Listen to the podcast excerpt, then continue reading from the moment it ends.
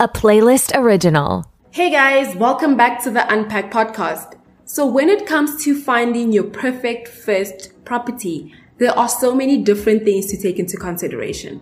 So, firstly, you need to decide on the building structure. So, are you buying a residential property a commercial property or an industrial property. There are actually many other different types, but these three are the most common in South Africa. So when it comes to residential properties, these are homes, apartments, or townhouses. These are the kind of properties that are bought with the intention of living in. And commercial properties are buildings or land that are bought with the intention for profit generating activities rather than regular residential purposes. So these kind of buildings include offices, industrial or apartments, and even retail spaces. So industrial properties and commercial properties are two different things. Industrial properties are primarily used as a service center. So this is somewhere where a big business would have a warehouse where they store things or a distribution center, for example. So that's something you need to take into consideration when choosing your property, your building structure. In terms of property ownership, there are two main property ownerships. So it's sectional title and full title, also known as freehold. I invited a banking and finance attorney to come chat to us and explain all the legal terms and everything we should know about the different types of property ownership in South Africa. So, hi everyone. My name is Vusi Matebula. I'm a banking and finance attorney by profession and a property investor by by passion. Um, I invest in all types of uh, properties, and um, I, I, I, blog about uh, property investments and things to know when investing in property. Uh, the name of the blog is called PropertyLink.Africa, and on the blog we share information, like I said, about investing in property about nuanced uh, information relating to property investment um, in general, just to help out people when um, you know making that step into investing in property because it can be a minefield. And yeah, that's just about it. So, okay. Speaking about properties, what are the different types of properties that people should know about in South Africa? Mm, okay, that's a very interesting uh, question, Lerato. Call it, um, you know, if I'm thinking at the top of my head about maybe four types of uh, ways of uh, owning or acquiring property in South Africa. So the first one is the most probably the most common one one, it's freehold. And freehold basically means you own the stand and or the property and it's fully yours and you are able to do as how you please on the property, only limited to call it municipal uh, bylaws, regulations, and zoning, right? But the theory is that it's your property, you've got free will to do it, and you live alone on the property. And then you've got um, sectional uh, title ownership. Sectional title ownership is where people um, have come together in a common space and share a common space and live in that common space. And those are typically apartments and certain uh, types of uh, of estates uh, that, uh, the, that that you see. You know, and in in that type of scenario, you've got exclusive use to your unit, and then you've got shared use of what are the common areas, which are usually you know. Um, driveways, um, parks, and, and amenities, you know, clubhouses that um, you you may have. And I, I, I, I, guess very much that this is the scenario that you find yourself yeah. in because in some mm-hmm. you then have rules um, by the body corporate that govern how you all interact with each other. As you can imagine, there'd be chaos if we didn't have such rules and we're all sharing this space and we're supposed to live harmoniously um, within this space. So you know, it's, it's, it's always wise when you're buying into a sectional property to have a look at what the rules say because rules vary from each sectional title, you know, from each sectional title to sectional title. That is almost a hybrid of, um, you know, freestanding and sectional title, which is called sort of, um, well, it's freestanding, but it's in an estate. And you you have a homeowners association uh, type setup and the rules in the homeowners association are slightly different to the rules that you'd find in a sectional title because obviously the owner is allowed more leverage or sort of more leeway in terms of what they can do with their property because even though you guys have um, live in a common estate the owner actually owns the property as a freehold as opposed to a sectional um, as opposed to a sectional property. You know, and then you've um, got uh, leasehold.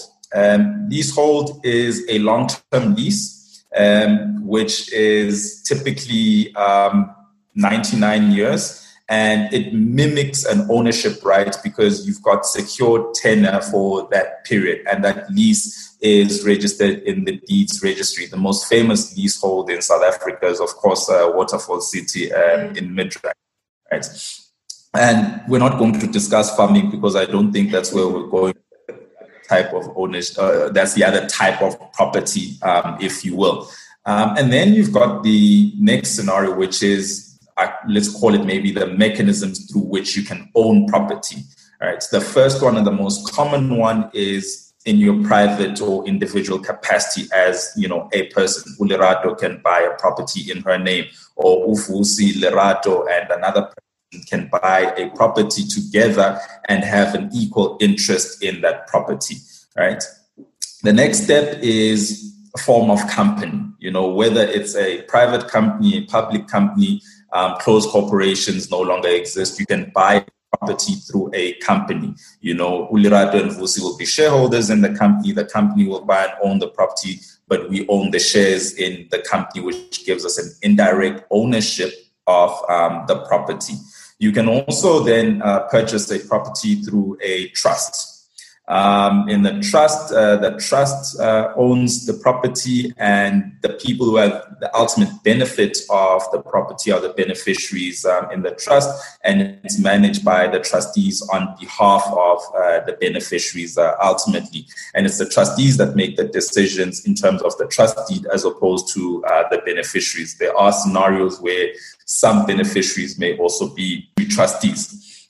You can also own um, property in a partnership. A partnership is a call it a legal arrangement where people bring various uh, skills and assets together to form a business. You know, it's fairly uncommon. It used to be common a long time ago when a lot of professionals would establish partnerships to work together, um, which included mostly doctors, accountants, lawyers, um, and, and the likes and you know the law made space for a partnership to be able to um, to to sort of own property, even though SARS would tax the partners in the partnership as individuals. And that's really honestly just, just about it. There, may, there are other forms of statutory ways to own um, property, but the most the most common and recognized will give you the least trouble are those. If you are involved in a property scenario, I always say to people where one of those situations is not involved, be warned. If I decide I'm buying my first property and I also own a business, would it be easier or like less complicated? And also for tax purposes, would it be better to buy a business as a natural person or as a company? How does that work? Hmm. I, again, it, it, it, depends on what uh, on what the person is, uh, is, is is trying to is trying to achieve. So and, what I'd you know, be trying that, to achieve, I'd be trying to save money, basically. So if I am you, you, trying to save money, how which one is better? From a money perspective, um, it's it's a very complex thing because it also depends on the value of the property, right? Because you must remember when you're um, an individual, you get taxed on a sliding scale, whereas where you're a business, you get taxed on a far flatter on a far flatter scale and where the amount comes up will always depend on the value of the asset or how much the business is generating. So there isn't an answer to that. Why people would choose to structure, you know, their asset acquisition and put it either in a company or in a trust, um, if you will, is you know protection against probably um, uh, what you call estate duty should the person uh, should the person pass on or where there's more than one person owning uh, owning the property to make it easier for people to sell out of the situation. So if you know there's three of us that are looking to acquire a property together as as as friends it probably makes more sense to put it in the business in a business than to own it individually so that when one of us wants to leave we're selling the shares as opposed to the asset so that we don't trigger the asset taxes that come along with that because every time there's a sale, you trigger um, transfer transfer duty. If one of us wanted, you know, to to get out of the of the property ownership situation, um, and also maybe sometimes you want to use the property in generating an income, so as as, as, as, as an asset in the business. So in that way, you may want to put it in the business as opposed to your personal name to achieve a benefit um, from that. So it'll always depend on the numbers involved and what the people want to achieve. It's not as easy as saying rather put it in a company or rather put it in a trust. It always amounts to what do you want to achieve in the long term? And in terms of what you want to achieve what then is the best way of uh, of going forward? I mean if it's merely an asset for you or a property for you to live in you know it's probably best to put it in your own name because you carry lesser taxes that are in the business. But if it's used as part of the business um, then you, or where there's a number of people owning um, the property as opposed to just Lerato alone, you may want to put it in a company so that you protect yourselves against the changes that may happen in a company that would not ordinarily happen with an individual. I would like to find out if you have any tips for somebody who's buying property for the first time. Well, yeah, that's always an exciting question, and so much goes into buying a property. You know, there isn't one correct way of doing it. But I'd say to people, if um, you're looking at buying your first property, the most important thing to do is firstly to plan. And planning spans around or involves a lot of things, but the most important aspects are going to be finance, you know how are you're going to finance this property is going to be by cash a bank loan or a combination of both. And or um, where are you going to live? You know you need to have a really good and clear idea of where you're going to live. So i think maybe let's start unpacking a little bit about the finance you know. Um, you need to firstly come up with the money. You need to look at your budget in terms of how much you make and what you can realistically um, afford taking into account, you know, the cost of um, the, the, the property and the financing cost of uh, of the property if you're not purchasing it um, cash and whether you can afford that for an extended period with the income that you're generating. And I always say to people, stick to the side of caution. Be a whole lot more conservative in terms of what you can actually afford because in addition to just paying for the house or the property, there's additional costs that you need to look at and factor in depending on the kind of property that you're buying. So if you're buying into a sectional title, for instance, you need to consider levies. You know, you then need to consider rates, you need to consider electricity, you need to consider insurance and all of those things. So you need to add that up and have a holistic view of all of those things before you, you go ahead with uh, with the purchase. And the more conservative you are the more you're able to afford it.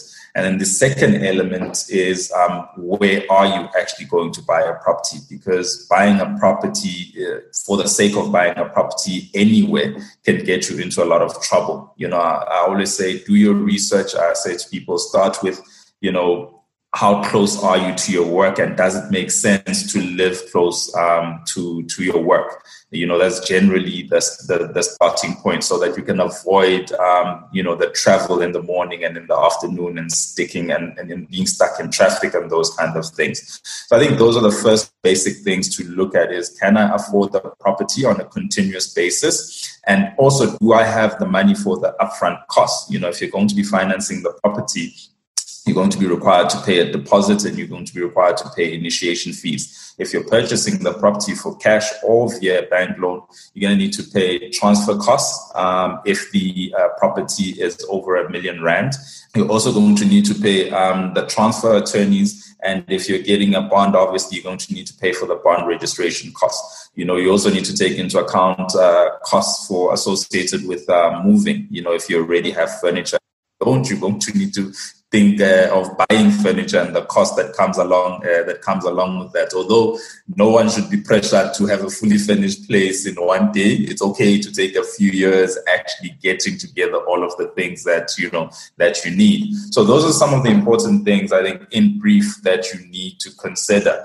You know, when you start then breaking it down into the minute details. You know, when you look at the financing element, if you're getting um, a mortgage, you need to look at things like interest um, over time and how much that is going to is going to cost you, and that will you know determine the kind of financier or which financier you go with. And when you start looking at the property itself, again, elements like location, you need to look at the things that give your property value because you can change just about anything in a house but you're not going to be able to change your location. So it's very key. You know, um, you need to have a look at the amenities that are around the place that um, you are buying. For instance, you know, are there any schools close by? You know, is it close to um, your workplace or many other workplaces? Is it close to um, places of leisure, shopping centers, um, the likes, you know, are there hospitals or health facilities um, close by? Um, you, you, need to you need to consider whether the neighborhood as a whole um, is viable because you may have a nice house, but the rest of the neighborhood and surrounding areas are not viable, and over time that does not create uh, value for you.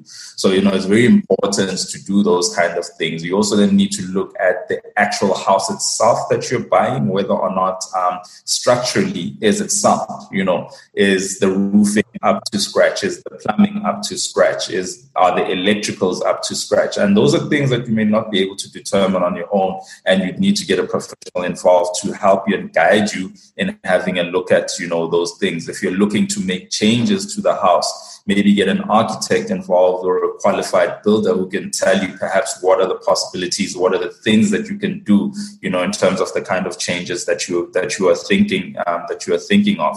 So it's important to do thorough research around the property around the properties in the in the area or in the neighborhood so that you can understand just the whole surrounding and the situation and whether or not you're going to have long-term value. Because if you don't you may just find yourself just losing your shirt and just about everything else that you own that you own making the wrong decision based purely on the fact that you liked a particular uh, property and you bought it based solely on that.